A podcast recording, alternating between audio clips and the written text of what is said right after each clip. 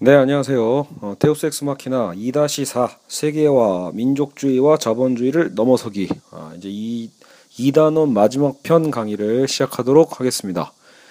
어, 지난주에는 업, 업데이트를 못했는데요. 어, 강의할 시간은 있었는데 어, 강의할 장소, 어, 기회가 나질 않아가지고 어, 녹음을 할 수가 없었습니다. 음, 저희 아이들이 어, 이제 방학을 했죠. 그래서 방학을 해가지고 어, 아이 둘 다 남아 있는 바람에 어, 정말 어, 강의할 여건이 되지 않아서 못했네요. 자, 어쨌든 오늘은 어, 그래도 어떻게 저 혼자 있을 시간이 어, 생겨서 빨리 어, 오기 전에 짜투리 시간을 이용해서 어, 얼른 강의를 하도록 하겠습니다.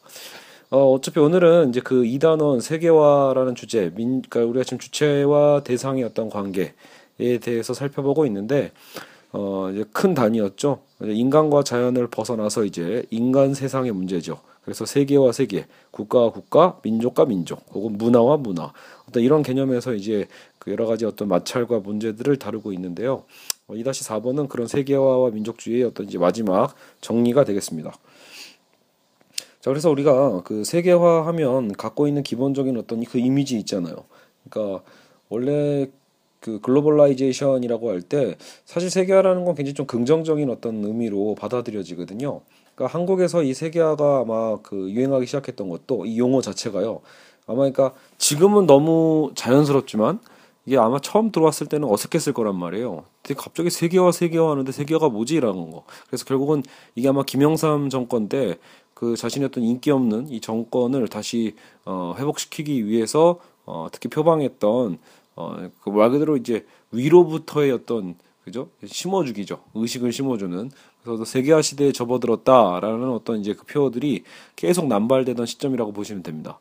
여러분이 그 박근혜 정권 들어와서 창조경제 창조경제 하면은 대체 뭔 소리야라고 하면서 좀 짜증이 나잖아요. 아마 그 당시에도 그랬을 거라고 생각이 듭니다.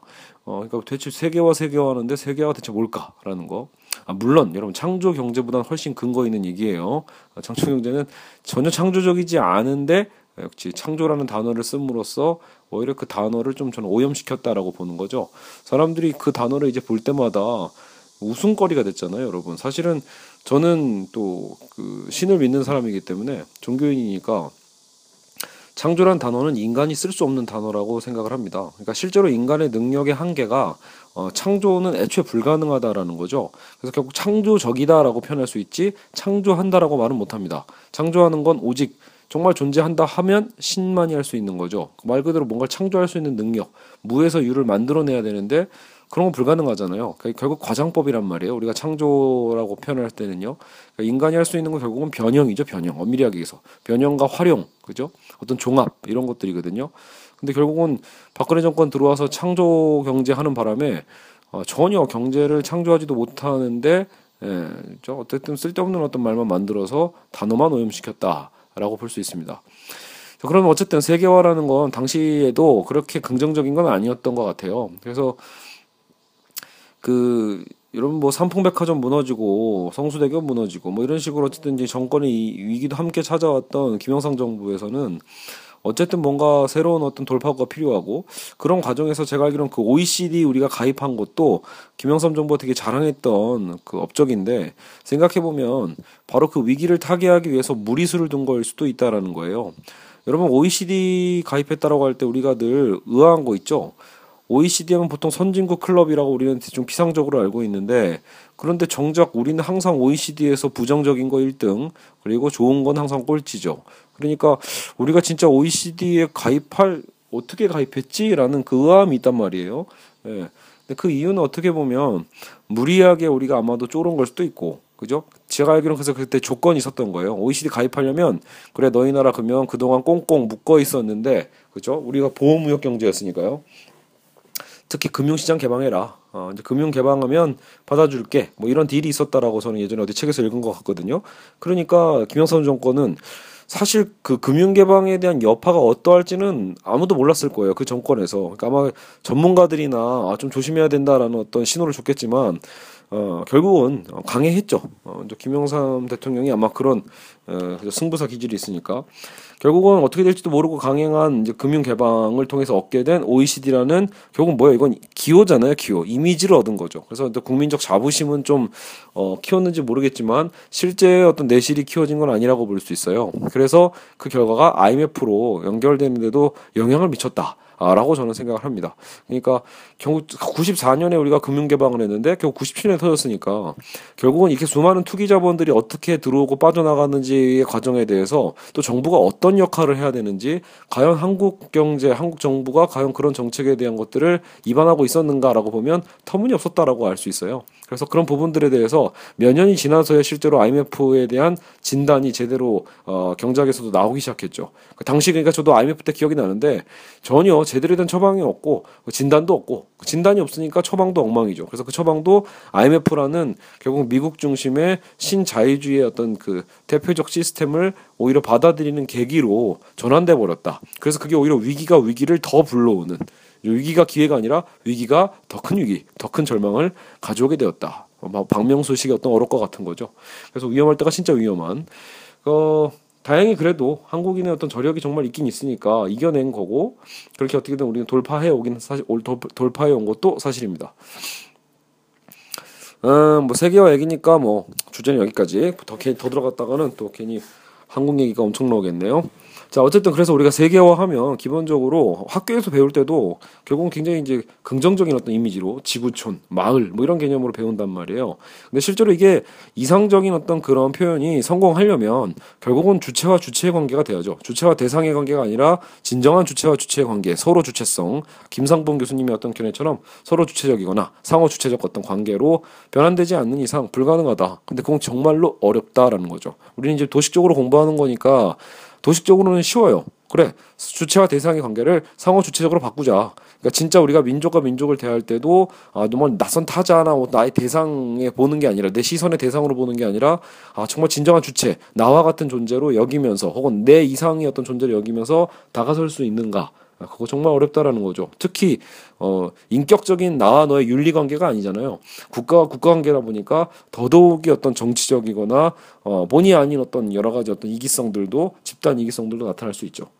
자, 그래서 결국 세계화는 자, 일단 긍정적으로 볼 거라면 물론 시간과 공간의 단축을 가져다 준 건 사실이죠. 기술적으로. 그러니까 운송 수단이 발달했으니까 그동안 못 했던 불가능한 어떤 거리를 아 강하게 압축해 준단 말이에요. 그죠? 그러니까 운송수단의 어떤 혁신이 실제로 어떤 지구를 하나의 마을처럼 만들었다라는 게 아주 과장된 말은 또 아닌 거예요. 당장 우리는 미국으로 날아갈 수 있으니까요. 오늘 밤에라도. 그죠? 근데 물론 여기에도 돈이 필요하다라는 건 되게 중요한 전제입니다. 저는 제 생각에. 그러니까 그런 우리가 그 미국으로 날아가는 게 현실적으로 가능해진 것도 사실이지만 역으로 그런 비행기 값을 정말로 어 쉽게 지불할 수 있는 사람에게만 가능하다라는 사실 이미 이그 차별의 역설은 이미 들어 있는 거예요.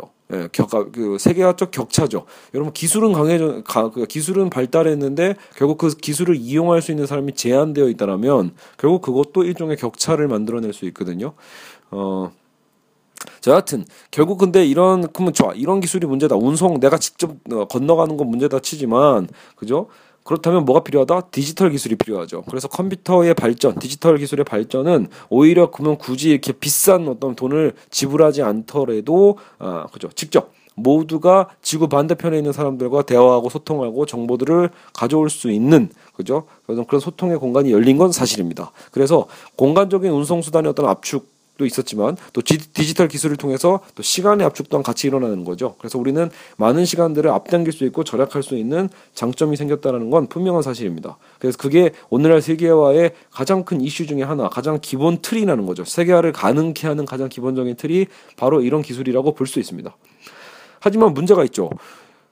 여전히 기술이 이렇게 발전했다 해도요. 그 기술을 사용하는 건 결국 인간이거든요. 결국 인간이 무조건 기술에 종속된다라고 뭐 보는 분들도 있겠지만 여하간 이 기술 자체를 어느 정도는 인간이 에, 특히 그 국가죠. 각 국가와 국가, 강대국들의 이데올로기의 수단으로서 사용되는 건 결국 막을 수 없거든요. 그러니까 세계화 이면에는 여전히 자본주의와 민족주의적 욕망이 자리 잡고 있다라는 게 이제 제 분석입니다. 아, 물론 여러분 이건 다차의 독창적인 분석일 린 전혀 없다라는 거 당연히 아시죠? 예. 자, 어쨌든 그러니까 세계화를 통해서 세계는 더 가까워졌냐라고 하면 결국은 가까워진 게 또 아니기도 하다라는 거죠. 네. 가까워진 만큼 오히려 어떤 면을 봐요? 더 대립적 면을 또 오히려 보게 되잖아요. 차라리 모르고 살았으면 모르고 사는 건데 알게 됨으로써 오히려 더 대립하고 더 경쟁하게 되는 어떤 문제점도 생기게 되거든요. 예. 자, 그래서 어 세계화가 진행될수록 어, 신자유주의 사상의 득세가 오히려 더 심해졌다. 이건 또 부인할 수 없는 사실이란 말이에요. 그런데 그게 일종의 역설이에요. 여러분, 만약에 진짜로 마을 공동체 같은 세계화가 형성이 된다라면, 그죠? 그러면 오히려 다 함께 뭔가 행복하게 사는 게 그런 마을 공동체일 거 아니에요. 설령 뭐 갈등이 있다 하더라도. 근데 문제는 뭐다? 결국은 자본주의적 시스템의 확장이 오히려 이 세계화적으로 커졌다라는 거예요. 그러니까 한 국가 내에서의 어떤 그 신자유주의적 경제 정치 경제가 어 그그 그 국가 내에서 결국은 이 빈부격차를 발생시켰는데 그게 이제는 국가 단위가 아니라 세계 단위로 커졌다라고 해석할 수도 있다라는 거예요. 결국 세계화라는 말만 이데올로기적으로만 결국은 뭔가 의미심장하게 다가올 뿐이지 결과적으로 그 이면에는 에, 제국주의의 반복이 아니겠냐. 저는 이제 그렇게 생각합니다. 최근에 되게 오싹할 정도로 많이 느끼는 게 바로 그 부분이거든요. 여전히 제국주의는 반복되고 전혀 끝나지 않은 것이 아닌가. 제국주의는 뭐예요? 19세기고 굉장히 사실은 그 당시는 서구가 자신들의 강한 어떤 기술과 무기를 통해서 동양이라는 것을 자신들이 규정하고 그죠? 자기는 서구고 동양을 자기들이 규정해서 오히려 소수인 서구가 다수인 동양을 절대 다수인 동양을 오히려 자신들의 발 앞에 무릎 꿇린 그죠? 식민지화 시켰던 사실은 그 시대가 제국주의 아니에요. 그런 제국주의가 어떻게 보면 다시 반복돼서는 안 되거든요. 이거야말로 지배 방식이니까요. 세계의 지배 방식, 세계의 독재 방식일 수도 있어요. 몇 개의 서구 나라들을 중심으로 세계가 재편되는 거니까요. 근데 지금 멀쩡한 정신으로 얘기하라면 어떤 나라도 그렇게 패권주의적으로 얘기하진 않지만 하지만 그것을 누려왔던 국가와 누리지 못했던 우리나라 같은 경우가 과연 같겠냐라는 거예요. 자, 우리 모두 서로 함께 잘 지내면 좋잖아? 라고 얘기할 수 있는 건 우리 입장에선 그럴 수 있어요. 우리는 남의 나라를 단 한 번도 침범한 적이 없으니까요. 그렇죠. 우리는 항상 침범을 받아왔단 말이에요. 그 상황에서 오히려 지금 현상이라도 유지하는 게 우리는 가장 이상적이에요. 하지만 우리나라를 침범해 왔던 일본과 심지어는 그런 동향들을 항상 침범해 왔었던 서구 같은 경우에서는 그 맛을 안다라는 거죠. 식민화 시켰을 때 얻게 되는 어마어마한 이점들이 있단 말이에요. 노동력 착취와 자원의 착취가 있잖아요. 그거를 전혀 돈 들이지 않고 저들이 어, 거저 얻게 됐을 때 에, 효과들이 존재하거든요. 그런 이점들을 본인들이 지금도 누리고 싶지 않을까라는 거예요. 그 향수가 왜 없겠냐라는 거죠. 예, 그래서 세계화라는 건 결국은 대놓고 총칼 갖고 싸울 수 없는 시대. 세계 2차 대전 이후로는 다 같이 공멸할 수 있으니까 이제는 대놓고 누구도 미사일을 쏘려고 하지는 않아요. 그죠? 하지만 최소한 이제 뭐예요? 경제라는 또 다른 방식이죠. 자본주의라는 금융 경제라는 또 다른 강력한 무기를 통해서 어떻게 보면 어, 또 다른 제2의 제국주의가 이미 도래하고 있다라고 볼 수 있는 거죠. 뭐 도래한 거라고 볼 수 있고요. 제가 보기엔요. 그러니까 이미 거기에 우리는 어느 정도 놀아나고 있다. 사실 이게 우리나라에 안 좋은 걸 알면서도 우리 국민에게 좋지 않은 것을 알면서도 받아들이 받아들일 수밖에 없는 정치인들 있잖아요. 그죠? 결국은 일종의 그거거든요. 자기 이권을 얻으면서 국민 전체의 이권을 오히려 넘겨주는 결국죠. 그러니까 역사는 계속 반복되는 거죠. 친일파 청산도 안 되고 있는 나라에서 사실 어떻게 보면 여전히 나라를 팔아먹고 있는 지도자들은 충분히 많이 있지 않을까 그렇게 생각이 됩니다. 그래서 어 미국도 뭐 지금이야 물론 오바마 정권이니까 굉장히 우리한테 친숙하고 이미지든지 좋아 보이 좋아 보이지만 오바마도 건들 수 없는 미국 자체가 갖고 있는 그 백인 우월주의적 시스템이 있거든요. 그들의 어떤 금융경제적인 패권주의 시스템은 분명히 강력하다. 그럼 그것은 오바마가 바꿀 수 있는 것도 아니다라는 거예요. 그래서 결국은 세계 경제나 세계 정치는 결국은 강대국 중심주의 패권주의로 이동하고 있다. 그죠? 근데 그것이 단지 요즘 중국이 다시 성장함으로써 그죠? 러시아도 다시 좀 살아나고 있고요. 그러면서 좀 더 이제 강대 강의 어떤 싸움들이 점점 더 좀 다원화되고 있다라는 거에 어떤 불가하다라는 거죠. 근데 그런 상황에서 정작 한국은 정말로 위기가 더 커지고 있는 아마 그래서 그런 얘기 나오잖아요. 3차 대전이 터지면 한반도에서 날 거다라는 예측도 아주 허무맹랑한 예측은 아닌 것 같습니다. 그렇죠?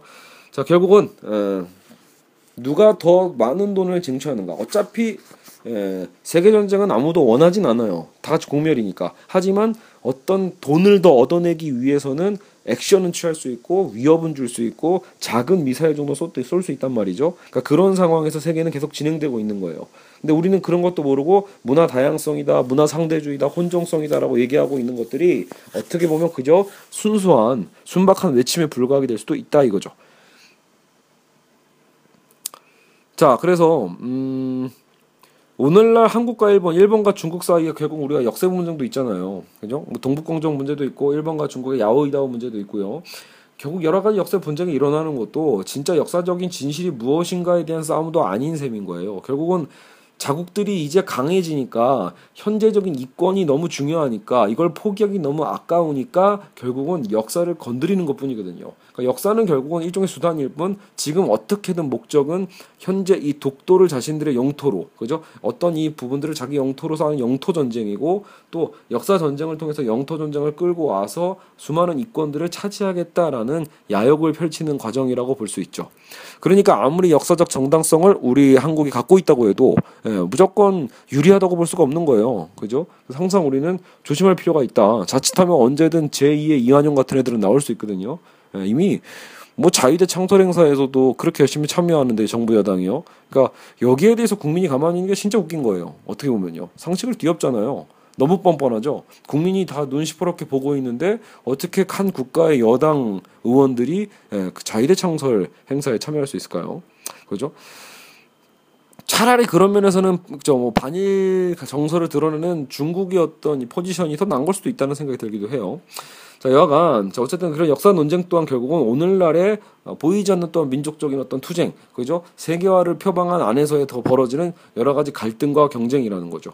그래서 아무리 세계 정상들이 많이 만나서 회담하고 한다고 해도 결국은 그 회담에서도 얻고자 하는 건 다 자국의 이권이지 진짜 세계 평화는 아니다라는 거예요. 그러다 보니까 어떻게 보면 윤리학적인 세계 평화보다는 오히려 이런 게임 이론식인 거죠. 우리의 이기성에 오히려 음, 호소하면서 각자의 이기성에 호소하면서도 어떻게 하면 균형을 이뤄낼 수 있을까에 대한 좀 더 이제 냉철하고 좋게 얘기하면 냉철하고 합리적인 어떤 이런 어, 경제 원리에 좀 더 우리가 어, 연구를 하는 부분이 어, 있는 것도 사실입니다. 그죠? 그래서 어, 이 국가 단위다 보니까 그죠? 왜냐면 그 라인홀드 니버도 그런 얘기 하잖아요. 도덕적 개인과 비도덕적 사회. 인간 개개인은 도덕적이어도 결국은 이게 사회로 형성이 되면 공동체가 형성되면 비도덕적인 사회가 나온단 말이에요. 이게 왜 이럴까? 그죠? 이런 부분에 대해서 결코 연계되지가 않는 거예요. 그죠? 지금 우리 방송을 듣는 분들도 개인적으로 설령 도덕적이라고 하더라도 어떤 집단에 소속될 때는 그 집단의 어떤 이기주의에 고스란히 휩쓸려 가지고 오히려 더 앞장서게 될 수도 있거든요. 그죠? 자, 어쨌든 무엇보다 서구 중심의 천재적인 경제 경영학자들이 그래서 세계화 담론과 함께 국제 금융시장을 더 발전시켜요. 국제 무역의 활성화를 시키고 그래서 미래적인 어떤 필수 대안인 것처럼 비서구 대륙과 민족을 대상으로부터 내부로부터 어, 그 그러니까 신봉하도록 만들어내는 거죠. 그러니까 우리 안에서도 이미 아 그래 global standard가 이거야. 이젠 국제 무역을 해야지. IMF는 해야만 하는 거야. 그러니까 뭔가 원래 여러분 물론 해서 우리에게 좋은 거면 해야죠. 하지만 냉철하게 따지는 방식이 아니라 그냥 그들의 어떤 패권 국가들이 시키니까 강대국들이 요청하니까 오히려 결정은 결론을 정해놓고 합리화시키는 과정이라면 그건 엄연히 다른 거다라는 거예요. 자 IMF를 한다라고 했을 때, 자 한미 F IMF를 한다, 한미 FTA를 한다라고 했을 때.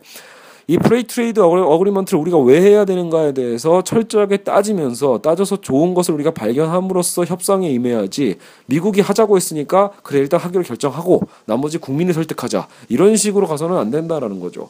그렇죠? 그래서 결국은 그 안에서 우리가 사실 치열하게 싸울 건 싸워야 되고 또 균형을 이룰 건 이뤄가야 되는 과정이거든요. 우리는 결국은 스스로 많은 것들을 내주고 있다. 세계화라는 이름으로 강가슬기도 다 내빼줄 수 있는 준비까지 하고 있는 상황이에요. 그죠? 그리고 지금도 사드 배치도 그렇잖아요. 우리의 안보를 오히려 자주권을 이미 다 포기하고 오히려 되려 미사일 기지를 내주는 방식이란 말이에요. 근데 이 미사일이 과연 우리에게 안보를 더 가져다 주는 건지 위협을 주는 건지는 철저하게 따져보고 결정할 일이지 그냥 미국에게 좋은 거니까 사자라고 생각한 다음에 나머지는 국민을 설득하면 그만이야라고 얘기하는 그런 정부의 태도는 오히려 비판받아 마땅한 거죠. 더 균형적으로 생각하면서 오히려 에, 이권을 찾아내야 됩니다. 여러분 약소국가에 당연한 거 아닐까요? 우리가 강대국이 아닌 이상 힘으로 밀어붙이는 건 어차피 불가능해요. 그렇죠? 그렇다면 줄다리기를 잘하는 거죠. 균형 잡기를 잘하는 게 우리의 어떤 능력일 텐데 말이죠. 자, 그래서 각 나라의 다양성의 증진과 보호의 담론까지도 이제는요, 다국적 기업의 생산 판매를 위한 교두보가 되어버릴 수 있다는 점에서 얼마나 우리가 권력을 가진 타자의 담론에 얽매여 있는지를 깨닫게 된다. 자, 그래서 예전에 그 되게 어, 경희대에서 어려웠던 문제가 있었던 게 그거였어요. 다양성 논거가 오히려 그 그죠 오히려 그 다국적 기업의 판매 루트 전략이 될 수도 있다라는 거예요.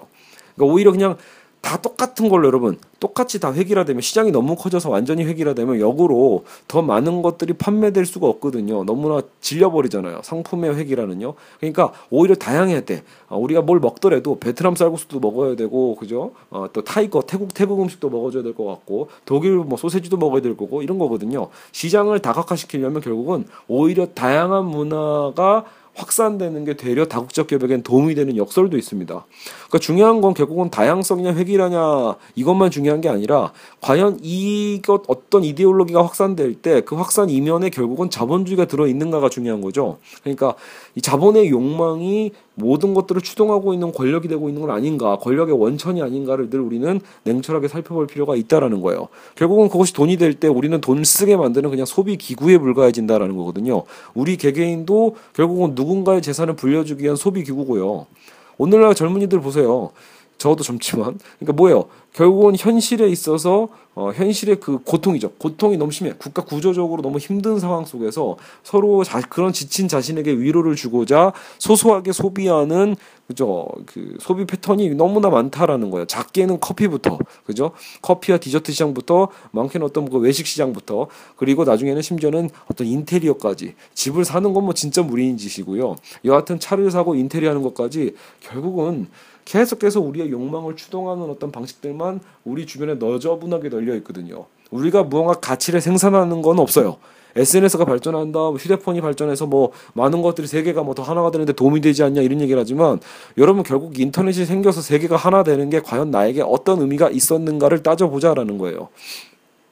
오 신기해서 끝나면 안 된다는 거죠. 신기해서 끝나는 게 아니라 그러면 그것이 나의 삶에 꼭 돈이 되어야 된다는 얘기는 아니에요. 꼭 나에게 소득으로 들어와야 되는 건 아니더라도 최대한 나에게 어떤 생산성을 확실하게 줘야 될 거 아니에요. 그게 아니라 단순히 그냥 어 더 저 멀리 있는 어떤 음악을 알게 돼서 그 음악을 다운로드 받는데 돈을 쓰게 만들고 저 멀리 있는 음식을 알게 돼 가지고 그 음식을 사 먹는데 돈을 쓰게 만들고요. 그죠?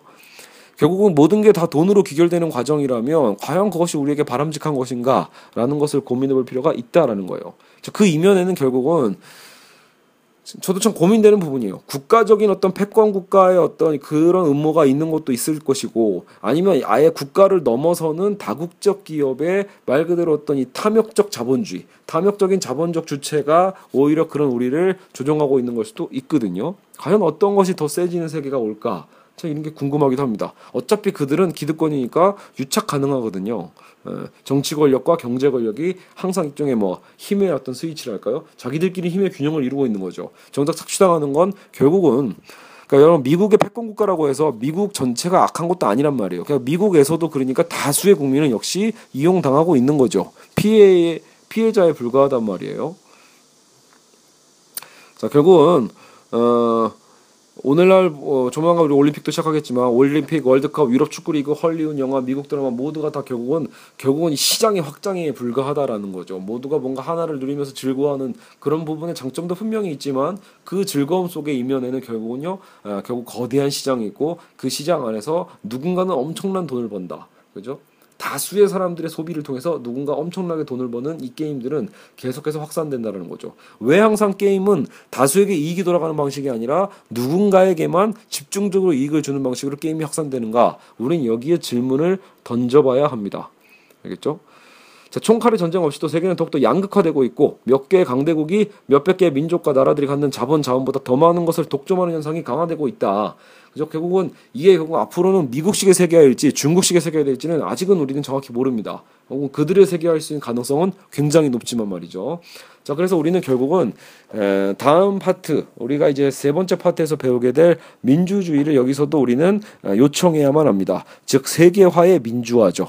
예, 그러니까 세계화라는 담론이 그저 자본주의적 시스템으로 움직이면 다 되는 거다, 자동적으로 되는 거다, 뭐가 지구촌이 만들어지는 거다라고 맹목적으로 믿으면 안 됩니다.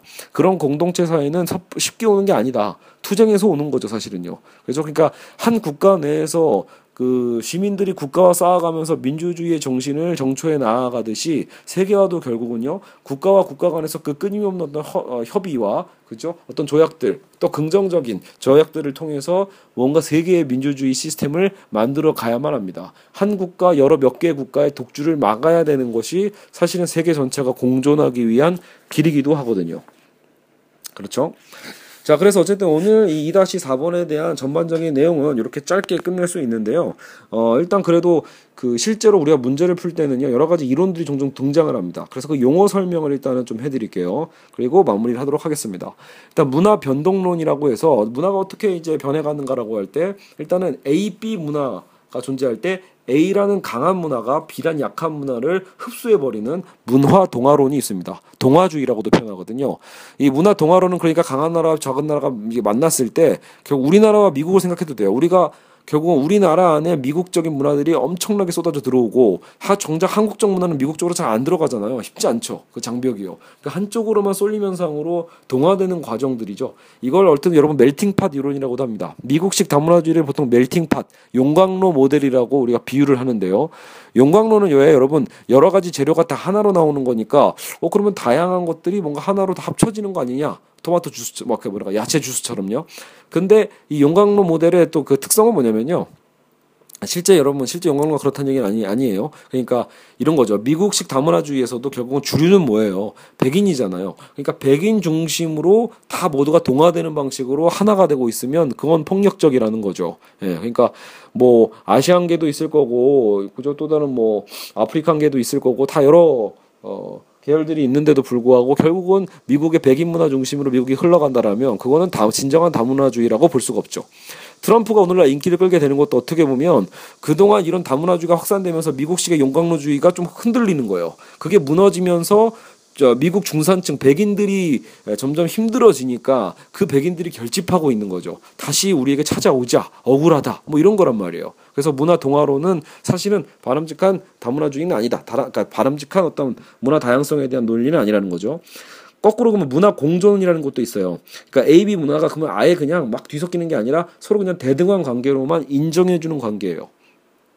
문제는 문화 공존론은 당연히 서로 인정하고 대등하다는 관점까지는 보니까 폭력적 개념은 나타나진 않지만 결국은 배타적인 어떤 개념과 크게 다르지도 않다라는 거죠. 서로 그냥 섞이지 말자니까 교류 없이 살자잖아요. 그러니까 문화 대등론의 공존론이라는 것은 또 나름대로 좀 한계가 있다. 결국은 어떤 식으로든 섞이게 되니까요. 그렇다면 차라리 문화 융합으로 가자라는 거예요. 아예 혼종성이라고도 표현하는데 적극적으로 A, B 문화가 서로 섞이는 겁니다. 서로 한쪽만 섞이면 문화 동화론이지만 서로 섞임으로써 오히려 또 새로운 어떤 하나가 되는 거. 섞여서 완전히 하나가 되는 게 아니에요, 여러분. 섞여서 하나가 되면 또 그것도 어 각자의 원래 있었던 정체성이 사라지잖아요. 각 문화의 주체적인 정체성은 살아 있지만 그 변화를 받아들이면서 새로운 문화들로 각기 변해가는 거예요. A도 새롭게, B도 새롭게 이런 식이죠. 자, 그리고 또 다른 모형 그 분석의 틀도 나옵니다. 그래서 조금 더 강한 건데 문화 동화 모형보다 더 강한 게 차별 배제 모형이에요. 아예 어떻게든 그냥 나와 다른 문화는 그냥 없애버리던가 그죠? 내 걸 완전 100% 흡수해버리는 거. 단순 동화도 아닌 거예요. 그러니까 차별하거나 배제하는 단절적 모형이 있고요. 그 다음 단계가 동화 모형이라고 볼 수 있고 아까 동화주의 그리고 거기에 이제 다문화 모형이 나타나는데 다문화 모형 하면 되게 이상적일 것 같지만 그 뭐 학자 어떤 학자가 제시한 거거든요. 문화 다원주의와 다문화주의로 구분하자. 그래서 문화 다원주의는 여전히 그 안에 우월과 열등이 있다. 다원화는 되어 있지만 그 다원화 속에서 우월과 열등의 정도가 약하게라도 존재하는 거. 그럼 다문화주의는 뭐냐? 오히려 그럼 좀 대등한 거. 대등하면서 다양한 차이 그 자체로 인정해 주는 게 바로 아, 위에서 뭐 얘기했던 제가 문화 공존론과 비슷하죠. 이 다문화주의가요. 그래서 문화 다원주의와 다문화주의 안에도 약간 그 계열이 있고요. 조금 적극적으로 더 섞이는 게 이제 아까 얘기했듯이 문화 융합과 혼종성이다. 그래서 서로 섞이면서도 어 자신도 변해가는 그렇죠. 그 차이를 차이로서 받아들이면서 오히려 자기가 차이를 두려워하지 않는 거예요. 그래서 우리도 한국 문화가 변해가는 것들을 두려워하지 않고 적극적으로 받아들일 때 그죠 남의 문화도 존중할 수 있다라는 거죠. 그리고면서도 창의적이 될 수 있는 거예요. 우리의 어떤 음식 문화가 모아요 섞이고 우리의 음악 문화가 섞이고 우리의 어떤 그 예술 문화들이 또 섞이고 계속해서 어떤 퓨전과 크로스오버가 계속해서 일어나는 거죠. 근데 그렇다고 해서 우리의 쓸개까지 빼줄 정도로 우리의 어떤 정체성을 버리면서 받아들인 게 아니라 그렇죠? 수용하면서 받아들이는 비판적 수용이 되는 거죠. 참 교과서적인 표현인 것 같습니다. 그렇죠? 하지만 어쨌든 그래도 되게 우리가 추구해야 될 방향성에 대해서 얘기해주고 있는 셈이거든요. 문제는 그거예요, 여러분. 오늘날 지금 세계는 사실은 굉장히 많은 지식인들이 우려하고 있는 건 뭐냐면 사실 이런 지식인들이 추구해왔던 어떤 혼종성, 문화 융합의 어떤 시대가 열리는 게 아니라 갈수록 난민 문제 심각해진다는 얘기는 난민을 받아들이기 싫다는 얘기거든요. 그죠? 그러니까 우리나라도 마찬가지죠. 다문화주의를 받아들이기 싫다라는 거. 서, 통일 같은 거 왜 멀어지죠? 결국은 새터민과 섞이기 싫다라는 거. 이런 거거든요. 그러니까 결국은 여러분 이 자본주의의 황폐화가 불러온 필연일 수도 있습니다. 그러니까 빈부격차가 심해지죠. 그러니까 사실 전체적인 생산성은 세계적으로 늘어나고 있지만 결과적으로 그 빈부격차는 더 심해지고 있으니까 부의 편중에 의해서 전체적으로 오히려 저생산처럼 저성장처럼 보인단 말이에요. 그러니까 모두가 다 같이 힘들어지는 세계가 오고 있어요. 그렇다면 다 같이 힘들어지는 세계 속에서 사람들은 결국은 우리 다 같이 잘 살아보자라는 어떤 그런 어. 그 뭐야 좀 추상적이거든요. 이 대안은요. 자, 우리 다 같이 잘해보자. 어, 이렇게 얘기하는 거 얼마나 추상적이에요? 그러니까 오히려 더 직접적으로 내, 눈, 내 눈앞에 있는 어떤 적에게 그 탓을 돌려버리는 거죠, 그냥. 내가 지금 가난하고 내가 백수이고 내가 아직 결혼을 못한 건 쟤네들 때문이야. 어, 저 낯선 타인들이 있기 때문에 지금 우리 이런 원래 순혈적인 우리 민족들이 고통당하는 거야. 이런 식으로 해서 탓을 넘기는, 넘기는 거죠. 르네 지라르가 얘기한 것처럼 어떤 희생양 모티브 같은 거예요. 어떤 식으로든 그 집단의 희생양을 잡아가지고 모든 어떤 그 이 저주를 다 퍼부어 버리는 거죠. 그런 것처럼 오늘날 난민들과 다문화주의나 어떤 이런 것들 관계에서 이런 문제들이 생기고 있다. 그래서 여러분 한국 보세요. 한국도 이미 극우 파쇼예요. 어떻게 보면 지금 박, 박근혜의 독재 정치를 이미 국민이 옹호해주고 뽑았다라는 점도 그렇고, 그죠? 일본도 마찬가지죠. 아베 노믹스도 그렇죠. 아베 중심으로 일본도 극우주의로 흘러가고 있고, 독일의 푸틴도 강한 어떤 이제 다시 그 러시아에 대한 것을 위해서 민족주의적으로 결집하니까 독재적인 푸틴이 계속해서 권력을 잡고 있는 거거든요. 요즘 필리핀의 그 대통령도 유명하죠. 그 사람은 아예 뭐 그냥 계속 사형을 막 남발하면서 어 범죄를 소탕하자. 우파적인 거거든요. 사실 나쁜 게 아니에요. 원래 우파 질서를 더 중시하는 건요. 하지만 그 질서를 그 인기몰이 영합주의로 끌어가면서 오히려 어, 인간의 인권, 가장 기본적인 권리나 이런 것도 보호받지 못한 채 그냥 다 죽여버릴 수도 있단 말이에요. 과연 그 방법론이 조만간 다수의 국민에게도 어, 통용되겠죠. 결국 필리핀 국민들은 후회할 수밖에 없을 거다라고 보는 거예요. 어느 한켠에서는 어우 속 시원하게 잘하네 이렇게 볼 수도 있지만 방법이 어긋나면 여러분 결과적으로는 나중에 이후의 과정과 결과도 다 어긋나게 되어 있다. 그래서 우리가 민주주의를 택한 거잖아요. 민주주의가 그나마 최선이니까. 그죠? 최악 중에 최선 아닐까? 이렇게 얘기하는 거거든요. 독재는 결국은 예, 최선처럼 보일 때가 있지만 결국은 최악의 결과를 가져올 거다라고 보는 거예요. 그러니까 지금 트럼프가 미국 공화당 후보가 됐다라는 것도 결국은 극우 민족주의입니다. 극우 민족주의적인 파쇼시스트 어죠 파쇼들이 점점 뭉치고 있다라고 볼 수 있죠. 백인 우월주의로 다시 한번 잘해보자 이런 거거든요. 그러면 유색인종 꺼져라가 되겠죠. 물러나라가 된단 말이에요. 그런 어떤 이제 베타성으로 더 세계는 혼돈 속으로 좀 들어가고 있습니다. 예. 그래서 지금 굉장히 걱정스러운 일이라는 거죠. 여러분 이건 이 문제는 단순히 지금 한국의 경기 위기를 넘어서서 더 큰 위기일 수 있다라는 거예요. 여러분 자연스럽게 국각 국가별로 이런 파쇼들이 집권하게 되면 자 서로 정치 성향이 비슷하니까 친해지는 거냐 아니라는 거죠. 오히려 전쟁이 일어날 가능성이 훨씬 높아지는 겁니다. 기본적으로 베타성을 띠고 있는 에, 그죠? 이, 철학이니까 말이죠. 그러니까 이 베타성이 지구상에서 계속해서 여기 나라 저 나라 커지면서 결국 강대강이 부딪히게 되고 그렇다면 극단적인 미사일 발사가 일어날 수도 있다. 그 문제아는 북한 하나로 끝나는 게 아니라 정말 여러 강대국들이 더 큰 문제아가 될 수도 있다라는 겁니다.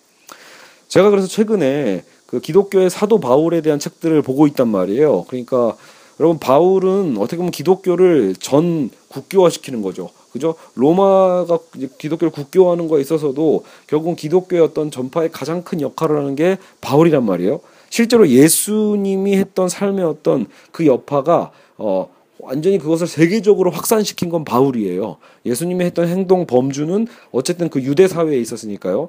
그러니까 바울을 통해서 사실 최근에 어떤 철학자들이 다시 어떤 이런 오늘날 혼돈의 세계에 일종의 더 큰 초월적 정의에 대한 것의 방법론으로 바울을 연구하고 있다라는 거예요.